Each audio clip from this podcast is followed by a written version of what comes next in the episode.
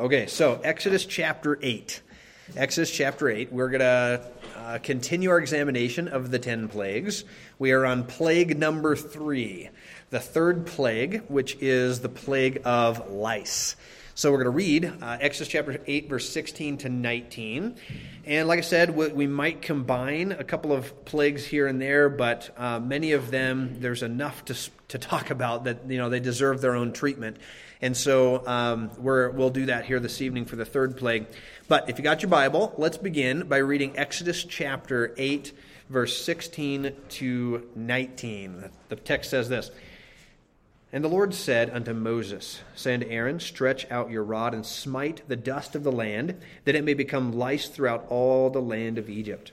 And they did so, for Aaron stretched out his hand with his rod and smote the dust of the earth, and it became lice uh, in man and in beast, and all the dust of the land became lice throughout all the land of Egypt. And the magicians did so with their enchantments uh, to bring forth lice, but they could not. So there were lice upon man and upon beast. When the, when the magicians said unto Pharaoh, then the magician said unto Pharaoh, This is the finger of God. And Pharaoh's heart was hardened, and he hearkened not unto them as the Lord had said.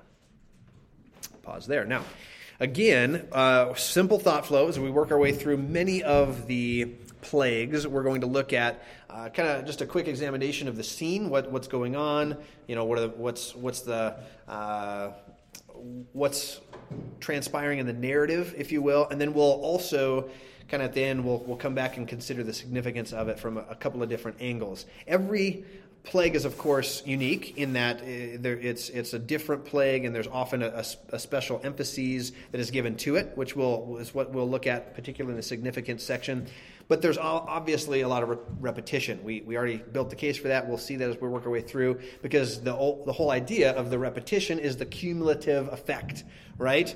Uh, that it's going to grow in intensity, and there's going to be more and more devastation le- leveled upon the land of Egypt because of the hard heart of Pharaoh. But nonetheless, there are various things uh, about each plague that make it stand out as unique from, from the others.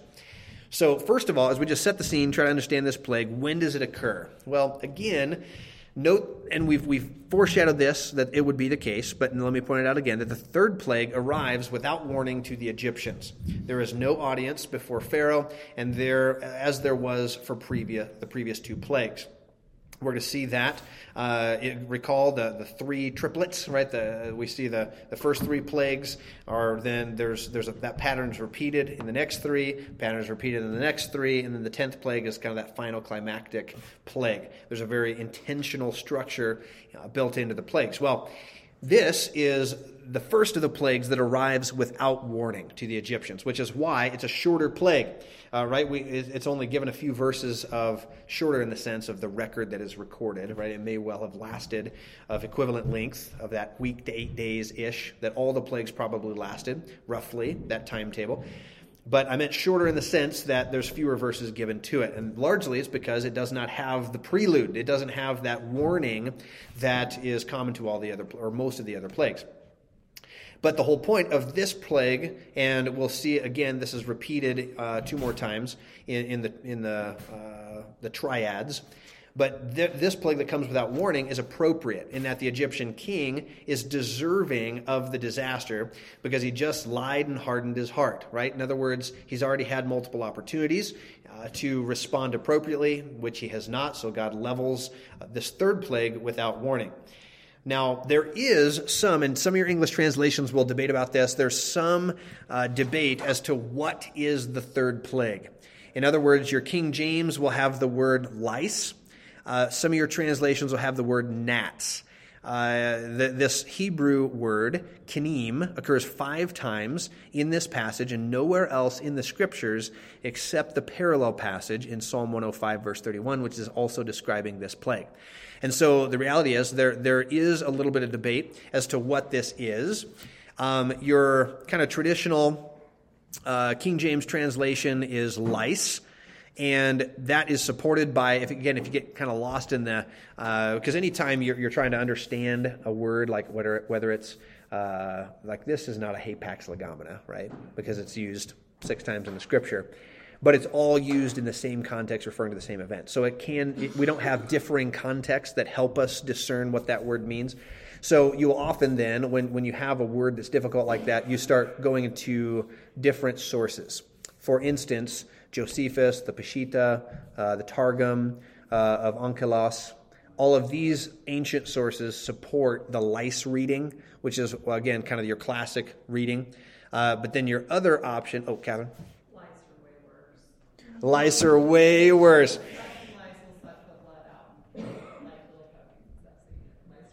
Lice are worse. Okay, so let's just take it from the vet. Okay, lice are way worse. So I gotta say, like Mike, because I, I mean, I grew up as uh, you know at, at, Camp Utibica. I was, I became the camp director at Utibica uh, for many years.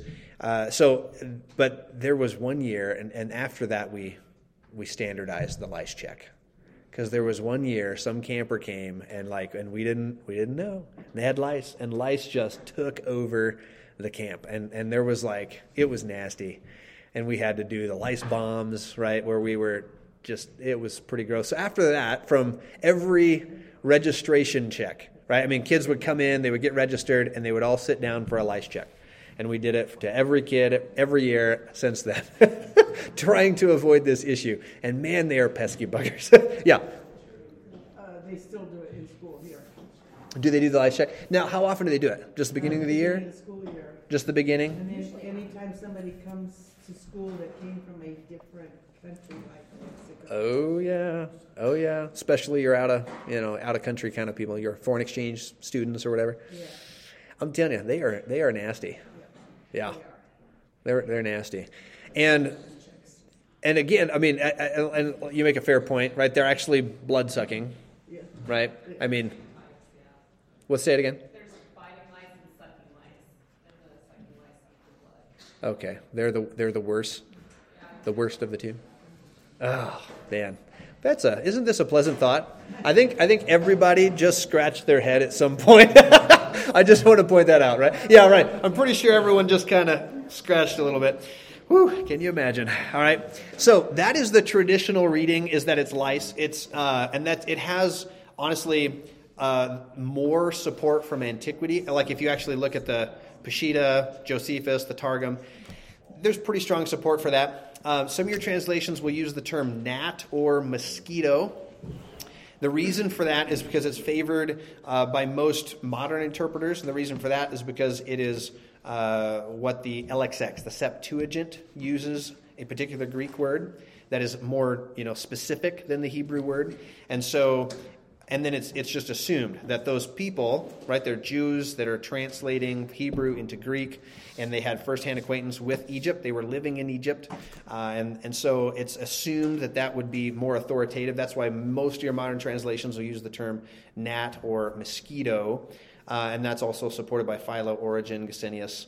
Keil is one of the uh, classic commentators and others. So that's kind of the more common one, but your classic view, or in modernity, but your classic view is that we have lice going on here. All right, now, there, though there's obviously some debate as to what is the third plague, what actual you know insect are we talking about? One of the things that makes the plague unique, this this third plague, and we'll see again like I said, every plague is going to have something in it that makes it unique. It stands out from the record of all the other plagues.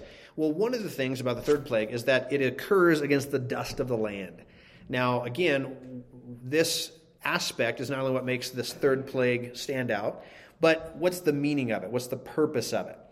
Um, well, you tell me. What, what's the significance of this being? There's at least a couple observations I want to pull out, but what are you seeing? What's the significance that it says they're to perform this against the dust of the land, and then all the dust becomes lice. Do you see any significance in that? What what would be an observation that comes to your mind, Gordy?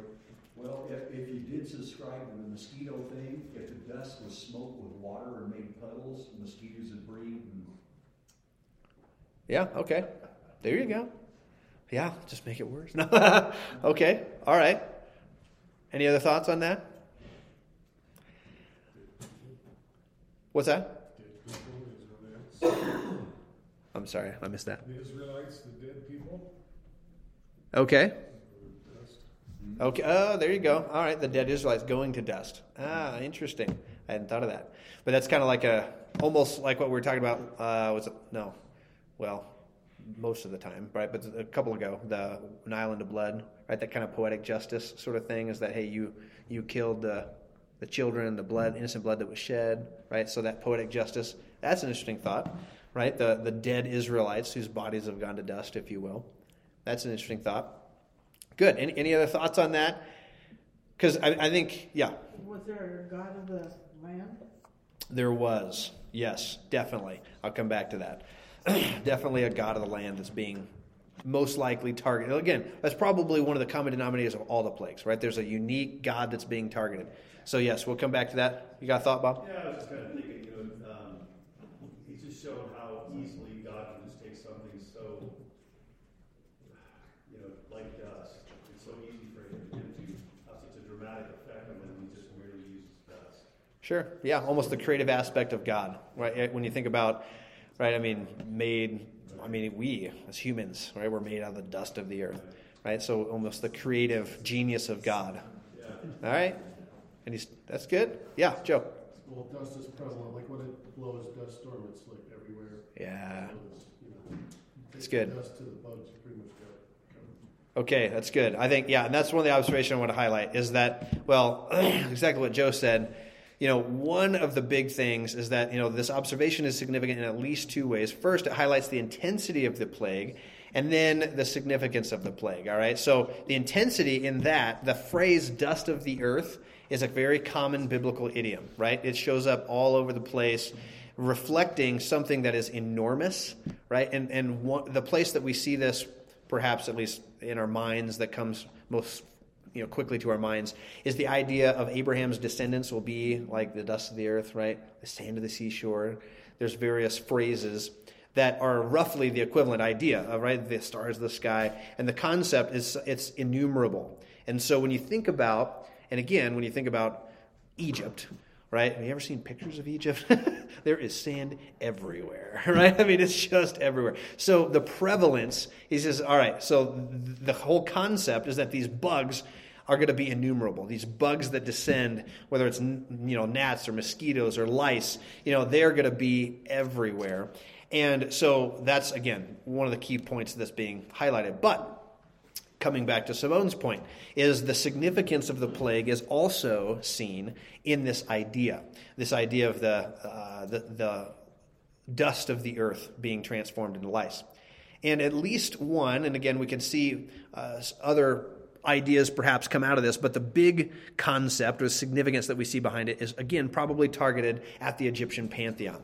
Egypt has some of the most fertile soil in the world. Uh, it all it grew all sorts of nourishing vegetables, plants, fruit, grain, and this was the pride of Egypt. In fact, I put in your notes there Numbers chapter 11 verse 5. Recall when Israel was was wandering in the wilderness, they were actually reminiscing back uh, uh, concerning all the things that they used to have in Egypt, right? The leeks and the onions and the melons, and right, they were going on and on about all that the good stuff that Egypt was able to grow. And, and that's just, we have other extra biblical evidence that says the same thing. Uh, but the whole point is very fertile soil. There was a, an Egyptian god, uh, Geb, G E B, who is in charge of protecting the land and keeping it fruitful. Again, similarly to Haket, which we talked about last time, the frog goddess. We talked about her last time. But similarly to Haket uh, and the frogs, Geb would protect various insects that were considered crucial for the fertility of the land right? So, in other words, Geb was associated with a land, but also associated with various strands of insects that were, you know, considered important for the, the fertility of that land. But again, the point is obvious. Now, as part of God's judgment on the land, this fruitful pride of Egypt began to produce lice or gnats in great abundance. And once again, because these insects were associated with the gods, they could not be killed, only endured. And so again, the the, the nuisance is is unbearable, right? My my scalp is itching just thinking about it once again. But nonetheless, the whole point is once again Yahweh is demonstrating his super, his supremacy, his superiority over the gods of Egypt. But this time, he's making sure that the Egyptians themselves know it, that he is supreme. In that, it highlights which is, what is probably the, the primary significance of this plague is what is highlighted in verses 18 and 19 namely that the Egyptian magicians were not able to reproduce this plague. They had they thus had to admit that this is the finger of God. Now we already highlighted this a little bit in the past. I want to camp on a little bit more tonight, but recall that we have uh, again we typically say you know, there's there's the first two plagues, but even the serpent encounter. So there were three events or feats, if you want to put it that way, that the Egyptian magicians were able to reproduce. But now that we get to the third plague, they're incapable of this. And they're, they're not only incapable, but they come to the place where they admit that what they are witnessing is indeed the finger of God. Now, yeah, Kevin. I find it amusing that the magicians want to prove themselves by adding on top of the play. It's like Right. piling sin, upon sin, upon sin, or hard words, The irony. No, it's good.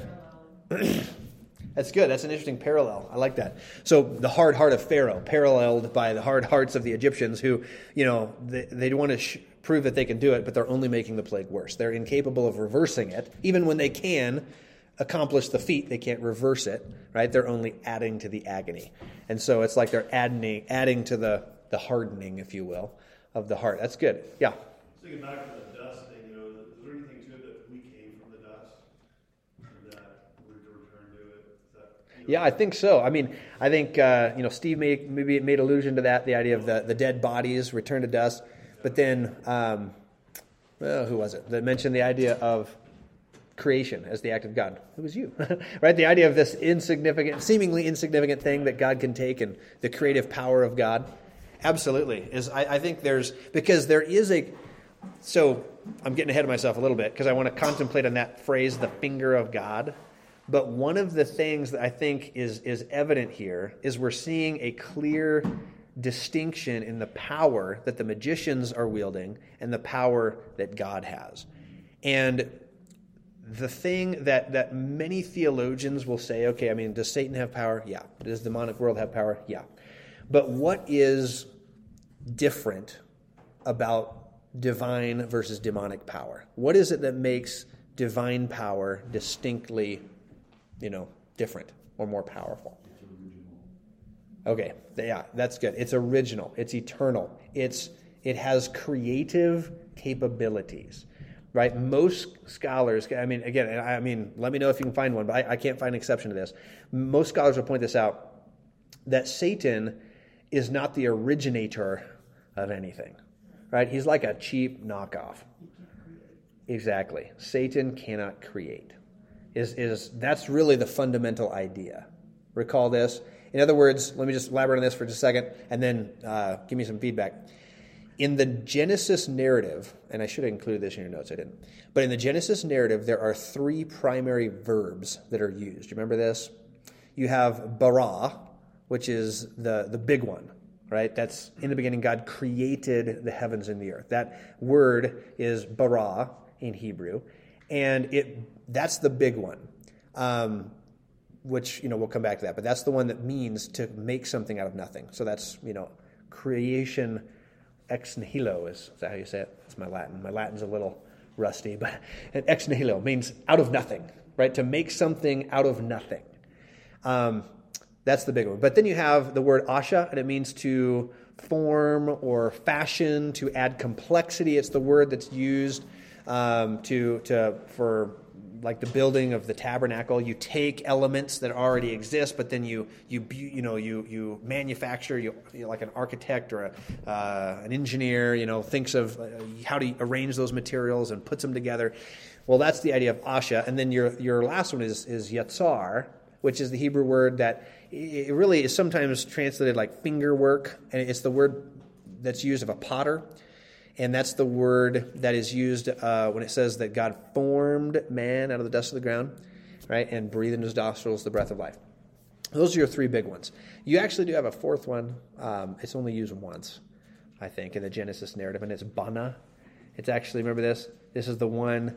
Uh, it's kind of like Asha on steroids. It's like it, it's it's a masterpiece with incredible complexity is the idea, and it's actually the one when it says that God took from Adam a rib and then with it he made woman or he built woman, and it's a unique word. Uh, that's used only that one time in the creation narrative. But the point is, you have all of these various verbs of what God does in the creative process. But you think about what Satan can reduplicate, you know, and arguably he can do, you know, three out of the four, right? He can manipulate matter, he can add complexity, he can, you know, beautify in, the, in those various ways, but he can't bara, he can't create something out of nothing that did not before exist. Bob, and then I'll come up to Lisa. I was just kind of thinking of that example, you and I were talking the other day, going back to the burning bush where, um, you know, where God has fire in a bush, like carbon-based material, it doesn't consume the bush, it preserves the life. And, Yeah, that's good. you know what I mean? So The distinct fire of God, right? Not consuming, but where else do you ever see that fire doesn't consume something? that's right. So it's creative. It's like it's keeping It's, it's not, it's destructive. yeah, I don't know. No, that's interesting. That's good. That's good. That's a good correlation. I was Yeah. just thinking of what she said the other week about how the magi- magicians maybe had, well, if you want to call it the wisdom of the ages, to where they knew how to manipulate. They they weren't creative in the sense that they originated them, but they did have the ability to do some of those magic tricks. Mm-hmm. Maybe because they did know the wisdom of the ages that led them. You know what I mean? Right. How do we manipulate different things to make magic? Absolutely. No, that's good because it's impressive. Yeah, it's impressive, but it wasn't original. Exactly. It's not original. That's exactly right. Because all they're doing is reduplicating the, the plague, and they can't reverse it. And it's not exactly. It's not original. It's not creative, in the sense of, you know, not creative in the sense of inventive, but creative in the sense of an original creation. Yeah. So it just strikes me that it's extremely limited, and it reaches, reaches its limit very quickly. So 3 Mm-hmm. plays in, they're done. Yeah. We've got a lot more. I love that.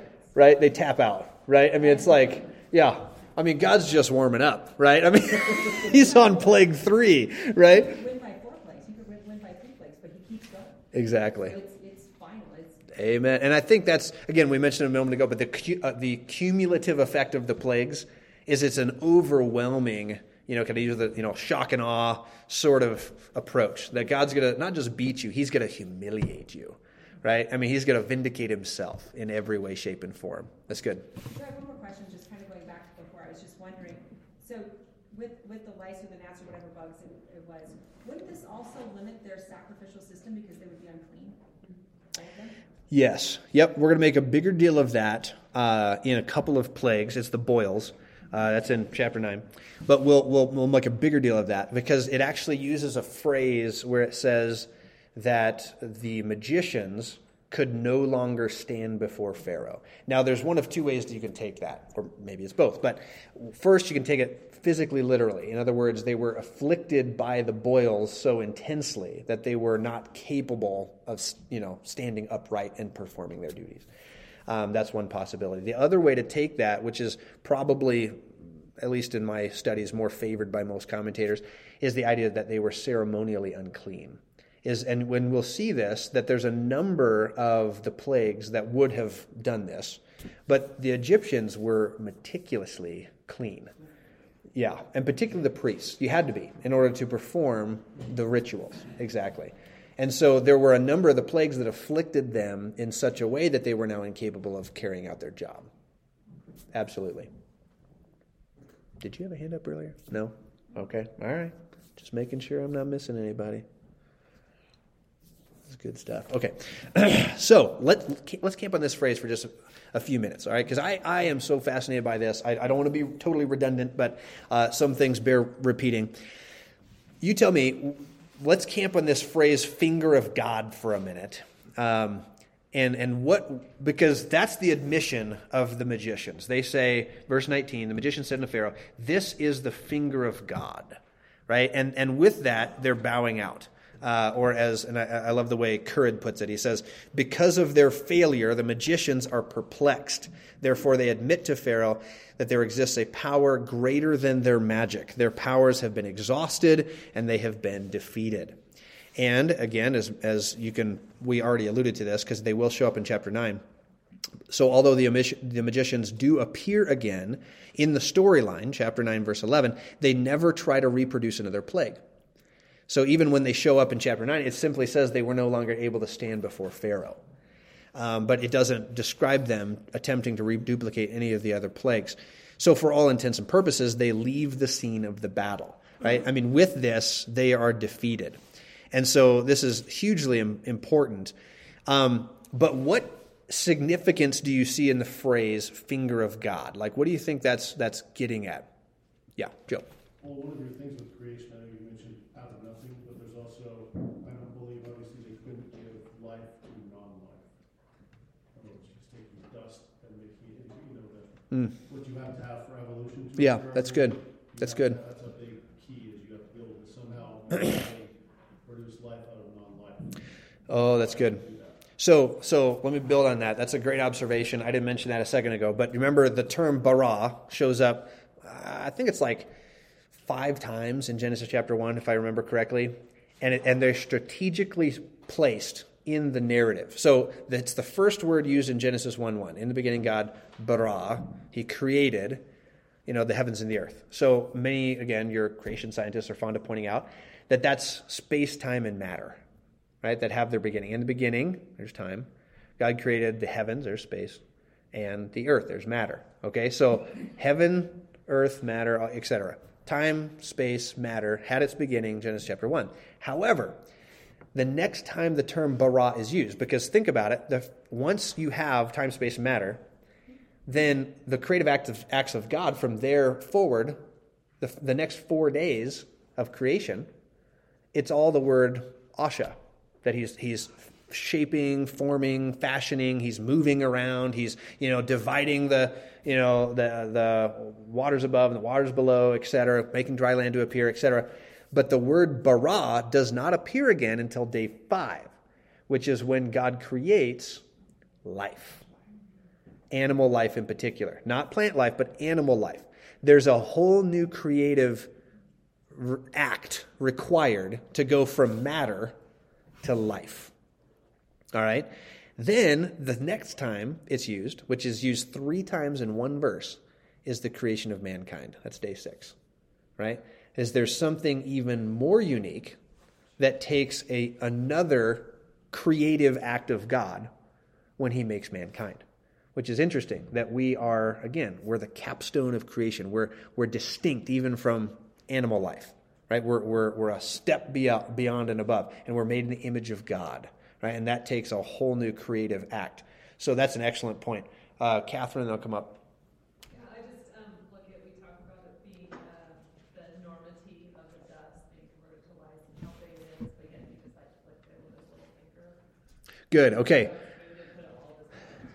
Excellent. Okay, so one's at least possible significance that we can see from the finger is the idea that you know it's it's not God's because contrast this with how many times you see in the scripture God's arm, His mighty hand, or something along those lines. But here it's a finger, right? Okay, that's an interesting thought, uh, Rhonda, and then yeah, we'll come over here.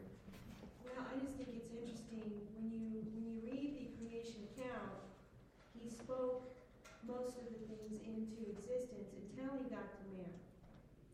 That's right. He said, let us go and make man in our image. hmm And so he used what he had already had available to him to mold and shape man, man and woman. So maybe perhaps with the finger of God, these magicians were, were saying to themselves, okay, so we have our gods and goddesses, they can't do this. So they're acknowledging the true creator. Good. There you go. Good. And that's very true. There is a debate on that, and, and I'd be curious what you think. But, uh, you know, the magicians are definitely acknowledging that there's a power beyond what they're capable of. Are they con- converting? In other words, is this a conversion account, or is it simply an acknowledgement that they're defeated? Right? And and that's that's I don't know. That's a good that's a good question.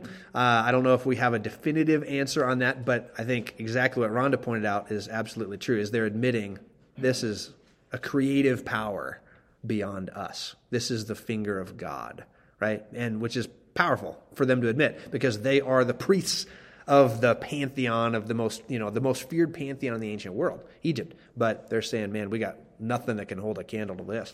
You got a thought? I was thinking, kind of like pointing uh, your finger in your chest, you're leveling a judgment on them or something like that. I was thinking back when um, Moses first appeared and the Pharaoh punished the Israelites by making them make the bricks with no straw, just the clay or the Mm. sand there, Mm-hmm. and that was their punishment. And now he's saying, "Look what I can do with the sand. I don't need any straw or anything else." You know, and he's Ah, good. pointing a, a judgment finger at them. Good. No, I like that. So, kind of back to the poetic justice thing, the use of the sand that they had to make in bricks. Right now, God's using the sand against the Egyptians. Mm-hmm. Ooh, I like that. I like that. Bob, did you have a hand up? And then Tim, did you I have? was just kind of looking at the whole Do you have finger one? of God, Okay. and I saw that he talks about how the heavens were formed by the finger of God, That's right. and then like Jesus talks about casting out demons with the finger of God. That's right. It's good. So it, it seems to me like how would those magicians know to characterize it as the finger of God if they didn't know about God? Sure. So, so, so notice we got a, a second idea is Catherine's idea of like finger of God being an allusion to that, you know, it's just like a, a little finger, right? I mean, little effort, right? Um, the other way to take it, and again, it's not always an either or, sometimes it's both and, but the idea of God's handiwork, right? So, like Psalm 19 will describe God's creative power as his handiwork. In other words, this is a masterpiece. Look at what God is doing, right? So, in other words, they're in awe of they can't do this. This is the finger of God or the, the work of God, the masterpiece of a power that is beyond us, right? That's another way of saying it. All right, Tim, then I'll come back to Catherine.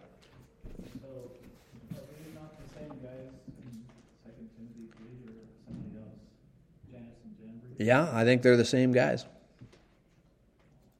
Yeah. They look like they believe.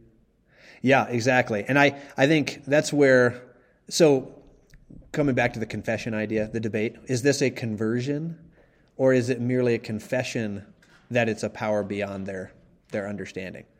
I, I would, again, it's debatable, um, but I, I, think Tim's observation is kind of what seals the deal for me, is that you have the New Testament testimony that they resisted Moses steadfastly, right? And it actually names them Jannes and Jambres. And those names are not given in the Old Testament, by the way. They do appear in the Dead Sea Scrolls, for what it's worth, but they uh, they weren't. You know, that that was common knowledge by Paul's time, uh, or even supernaturally revealed, perhaps. But it does. They do appear in the Dead Sea Scrolls. But Jannes and Jambres are, two of the names given to the magicians that oppose Moses and Aaron and it resisted them steadfastly. So, in other words, I think it's good evidence. And some will just take it a step further: is they'll they say finger of God, and it's a generic Elohim. They're not submitting or confessing belief in Yahweh per se. They're just saying, ah, it's some deity that's we're just not familiar with. That's maybe a little you know more powerful than we expected, right? But in other words, they're admitting defeat, but they're not exercising faith, if you will, and you know converting. But that's, I mean, for what it's worth. Is it the one that wrote on the wall in Daniel? Okay, so back to the finger of God thing, right? So the finger of God, right, that writes on the wall. Okay, yes. So what's that? Is that also leveling judgment? Uh huh. writing out? Yep, he was leveling a judgment, giving them a warning. That's right. And think about the finger of God, how many other times it appears, right? I think, uh, have this in your notes. Oh, that's right, the Sistine Chapel. Oh, I like that. Oh, I like that. But notice the, the finger of God will appear a couple of more times in the, uh, the Exodus narrative. Uh, and then, oh, yes, I'll come back to you, Catherine. But Exodus 31 and Deuteronomy 9 both talk about, and they're both talking about the same thing. It's, it's the Ten Commandments that were written with the finger of God. And the idea is that it's something that's supernatural, but it's something that's coming with God's power and God's authority. All right, so if that makes sense, they're admitting a power and an authority that is that is beyond their own. Catherine. Yeah, you mentioned that it may have been like a possible conversion, but um, also, you know, how many times do we see the demonic spirits acknowledge Jesus? Yeah, They excellent. They were. That's good. Maybe here they were yeah, it's good.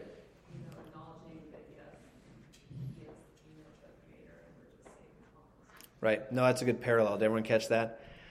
All right, but yeah, there, there, we have New Testament parallels to that, where a, a demon will acknowledge the superior power of Christ.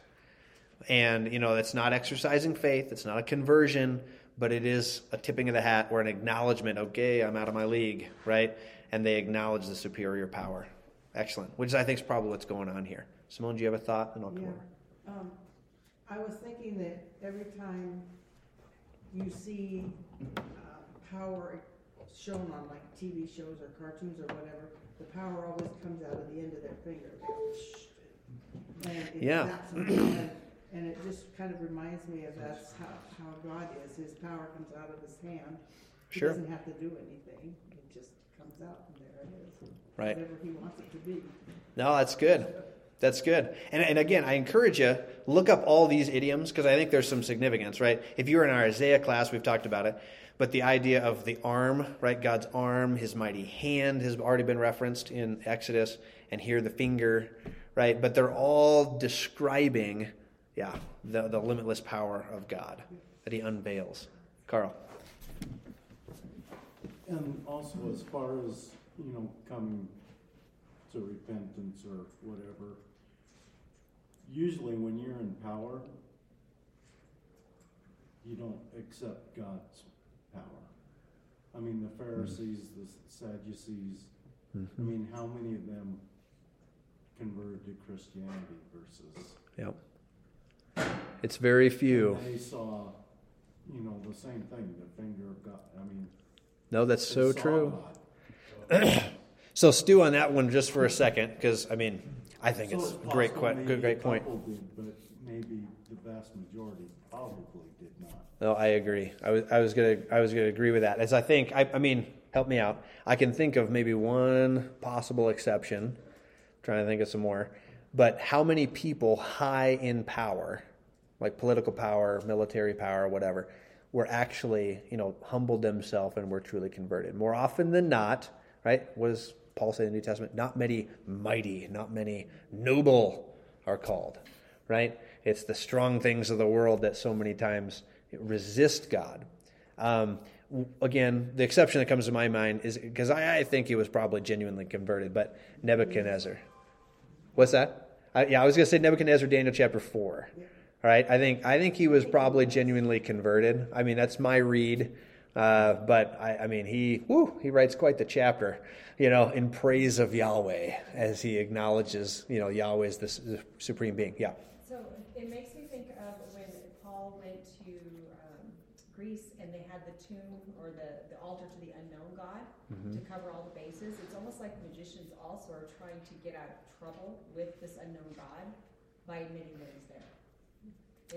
Ah, that's an interesting thought. Did did everyone catch that? It's just kind of another way of maybe you know reading into the psyche of these magicians is they're not only admitting, hey, this is a power beyond us, but maybe like the Athenians in you know Acts chapter 17, where they just to cover all the bases, just to make sure that you know they didn't miss somebody, they put up an altar to the unknown God. And so here they're like, well, you know, let's tip our hat because this God is, you know, let's get on his good side and admit that he's powerful. Exactly, a recognition of his of his superiority. That's good. That's an interesting thought. Man, you guys are just loaded with cool insights. Was there another hand? I thought I don't let me miss somebody. Yeah. Or another way to look at it is they were trying to discredit God, but then they couldn't. So, So they admitted that he was stronger. yeah. Yeah, and and I agree. I mean, I think, you know, which is when I mean, think about it from their perspective. Like I said before, the the, the Exodus narratives are so fun, but try and put yourself in the shoes of all the individual characters. Typically, right, we're reading it, we're going to put ourselves in the shoes of the primary protagonist, right? We're going to think of Moses or Aaron or maybe Pharaoh, right? But think of the magicians, think of the peon, you know, normal Egyptians, think of the Israelis. Try to, you know, put yourself in all the different perspectives and just try and let that play out in your head. But think about these magicians, they're feeling their oats, right? After being able to reduplicate three events, right? The throwing down the staff and then the first two plays, they're like, you know, oh yeah, you know, we got this, right? I mean, uh, but then to be so humiliated, you know, that they have to say, well, we, we can't do this. And then later, as it says, and you know, we'll see it chapter 9, that they can't even stand before Pharaoh anymore. And what's interesting is Pharaoh's going to stop consulting them.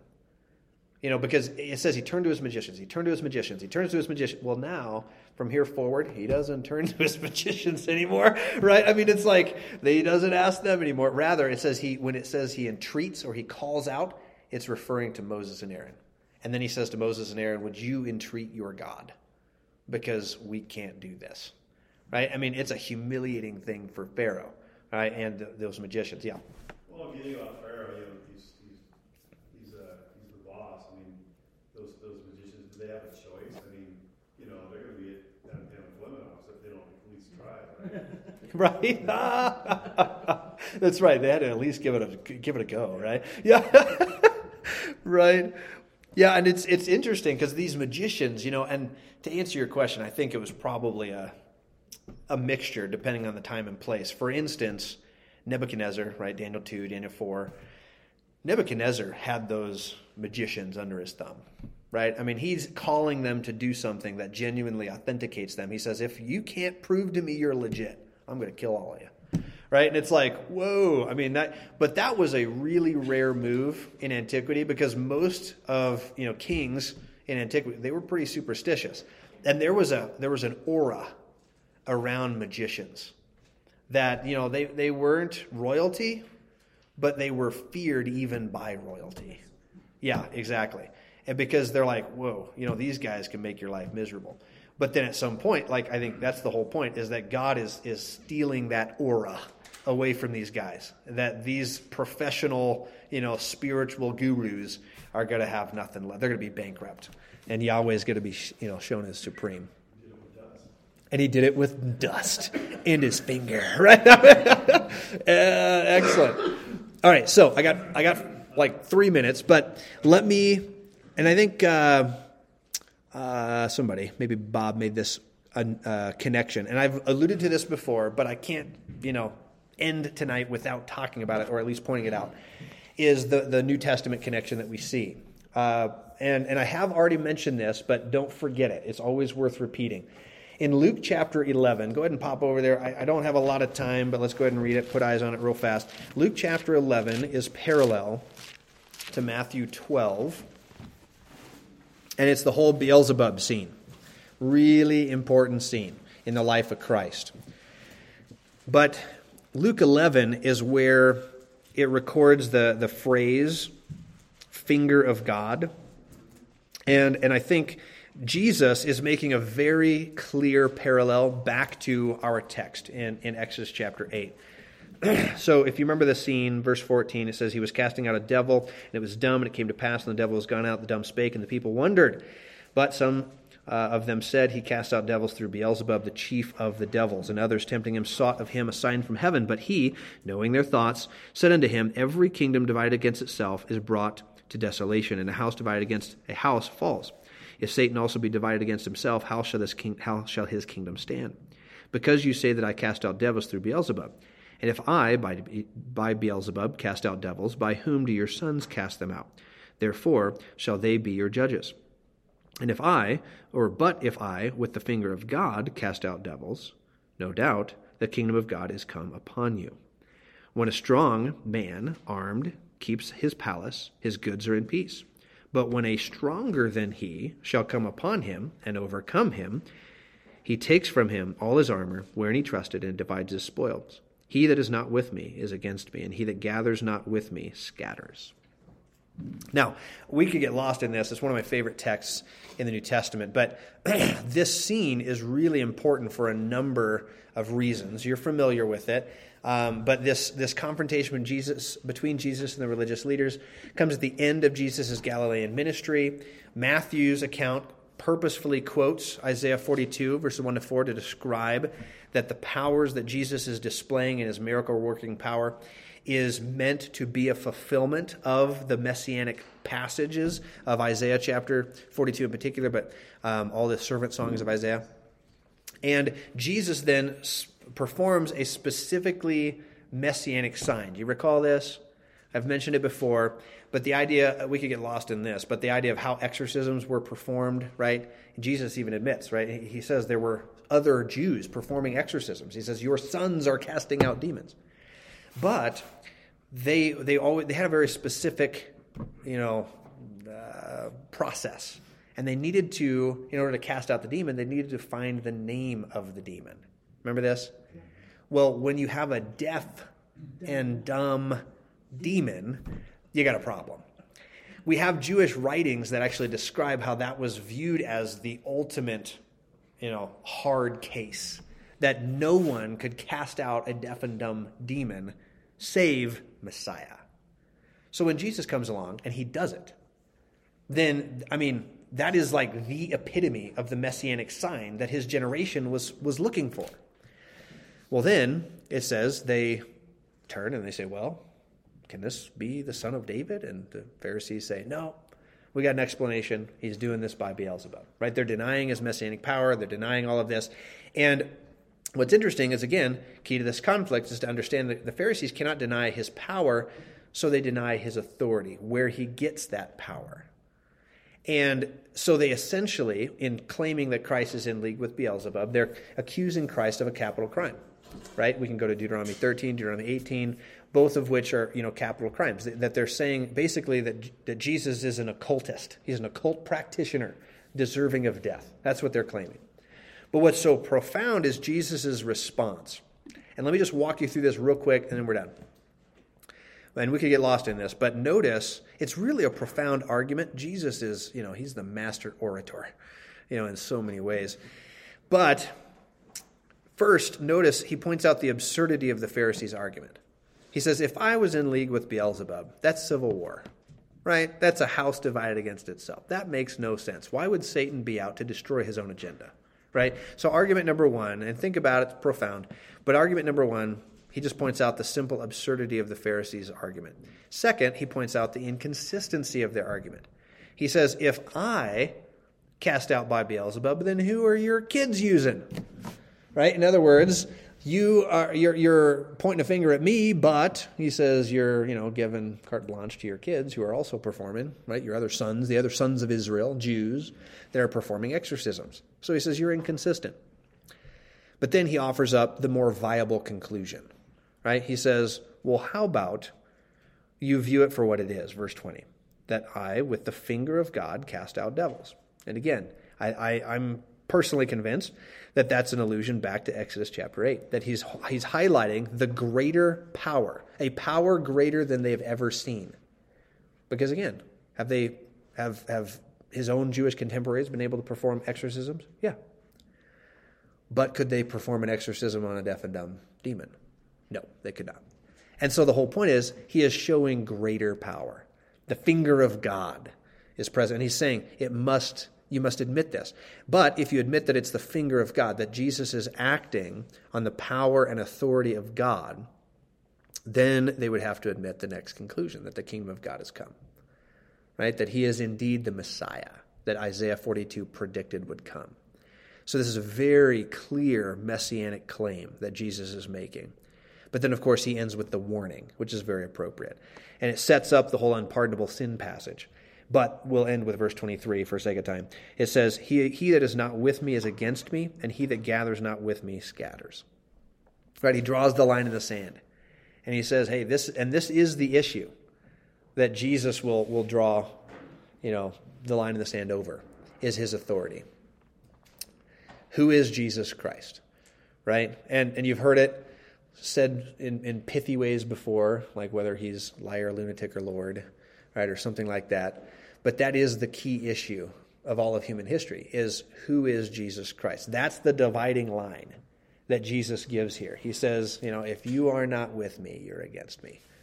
And it's all about whether or not we recognize who he says he is. You know, that he is indeed, you know, the Son of God, the Messiah predicted of old, the one who exercises the finger of God, the King, right, of the kingdom, etc. Like he goes by many titles, etc. But he makes that the issue which is why Paul makes it the same, you know, Paul does the same thing. He makes that the issue. What is it? Well, if you confess with your mouth that Jesus is Lord, and you believe in your heart that God's raised him from the dead, you'll be saved. Right? That's the key issue, is submitting to the authority of Jesus. All right, so questions on that? Thoughts, comments? I'm out of time, slightly over time, but uh, this is fun stuff.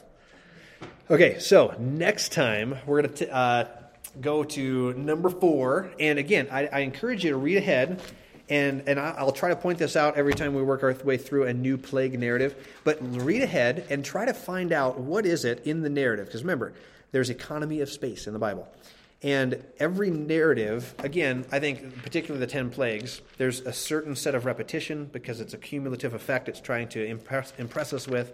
But there's also things about individual each individual plague that sets it apart as unique. There's something about that plague that Moses, as the author, wants you to know. He wants to highlight it for us. And, and there's a couple of them about the next one. And you'll, you know, so study ahead, read ahead, try and identify some of those, you know. And then, not that you guys are ever hurting for words, right? We got some great discussion going on. But, but study ahead, read ahead, fuel the fire, and uh, let's, you know, bring some discussion. So is good stuff. All right, let's close in prayer and we'll dismiss. Gracious Father, thank you so much for your goodness and your grace. Thank you for the power that you displayed in Egypt so long ago. Thank you for the finger of God that was present then, that was present again in the life and ministry of the Lord Jesus. That power demonstrating the personhood, the identity of this Jesus of Nazareth, the Messiah, Christ the Lord. We ask that, Lord, we would not only understand that, but submit to it, that we would have saving faith in the reality that you indeed are Lord, that we would live in light of that, that if we genuinely believe you are Lord, that we would submit every area of our life to your Lordship, to your leading. That, Lord, we would then tell others about you, that we would be your heralds to make sure that the rest of the world is aware of who you are, that you truly are worthy of worship and worthy of all praise. So, Lord, we thank you for these truths and we pray that you would continue to aid us in our study. We do ask for safety as we go our separate ways, and Lord, the, the road conditions are, are not good. We just pray for safety as we go home. Might you uh, then allow us to gather back together uh, in the future, all to bring honor and glory to you. In Jesus' name we pray. Amen.